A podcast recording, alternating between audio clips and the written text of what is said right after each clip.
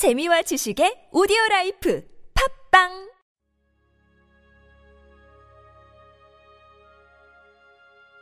하나님은 나의 주님이십니다. 우상이 된 사역. 우리는 하나님의 동역자들이요. 고린도 전서 3장 9절 말씀. 하나님을 위한 사역이 하나님을 향한 당신의 집중을 방해하지 못하도록 주의하십시오.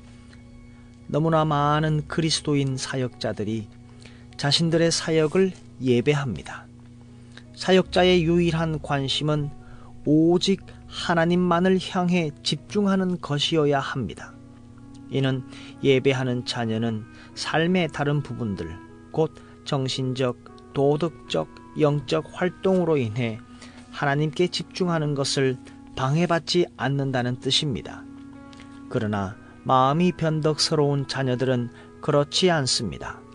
하나님을 향해 그 마음이 집중되지 않은 자녀의 특징은 목까지 일에 묻히게 됩니다. 육체적, 정신적, 영적으로 여유가 없습니다.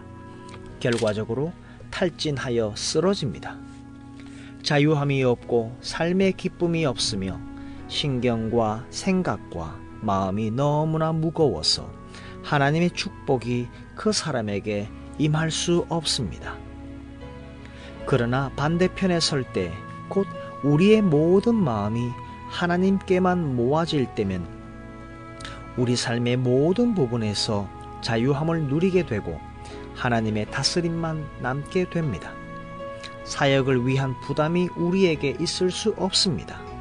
우리가 지녀야 하는 유일한 부담은 오직 하나님과 가장 깊이 살아있는 관계를 유지하는 것입니다. 그러므로 주님과 동행하는 것을 막는 그 어떤 것도 허락하지 마십시오. 죄 씻음을 받은 후 누리는 자유함은 주의 자녀들이 삶을 짓누르던 모든 것들로부터 벗어나는 자유함입니다. 그러나 우리가 오직 한 가지를 위해 자유하다는 사실을 언제나 잊지 않도록 주의해야 합니다. 곧 철저하게 주님께 동력자로서 헌신하는 것입니다.